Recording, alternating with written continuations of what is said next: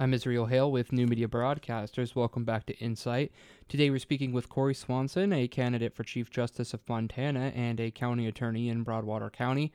The U.S. federal government appoints all of their supreme justices, so why do we in Montana have an election? Well, the current justice, uh, chief justice, is retiring. So if let- let's say for some reason a member of the court left during their eight-year term, then their vacancy would be appointed by the governor. But if they're retiring at the end of a term, then uh, the new person has to run for that election. So it's kind of a different scheme across the state. Every state does it uh, their own way, but there's a variety of, of ways that people select uh, their Supreme Court or their judges. Some states uh, have a nominating commission, and then the governor appoints for all of them, and then maybe they have a, uh, a retention election in 10 years.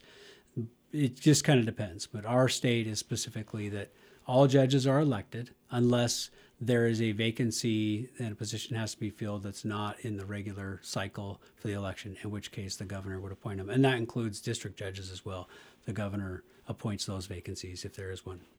In light of our most recent coverage involving House Bill 562, I asked Mr. Swanson about his opinion on that bill. Here's what he had to say. The, the concern I have is if the courts are eager to you know strike down legislation or to intervene in, in, in, legislation focused on you know from the point of view of policy positions all it's going to do is invite more and more uh, litigation to try and make the court the ultimate referee on lit, on legislation. The court needs to be focused on its role of simply interpreting the law.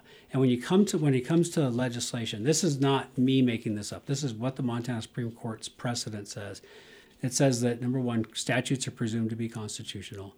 Um, when you interpret a statute, if there is an interpretation that is unconstitutional and an interpretation that is constitutional, then the constitutional pr- interpretation is the one to be preferred.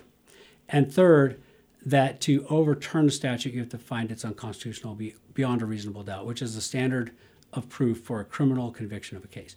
So, what I think judges always have to be careful to do is to look and rule on constitutional grounds, not on preferences or what or politics, because these things are inherently political. You, you simply can't get away from it. It's like paint won't come off, and so you you have to work very very hard as a judge to rule uh, on narrow constitutional grounds and not to inject your own policy views into a, a, case. I mean, there could be a case where I, I think, man, this is a really stupid policy. Well, the legislature can pass stupid policies. That's not unconstitutional.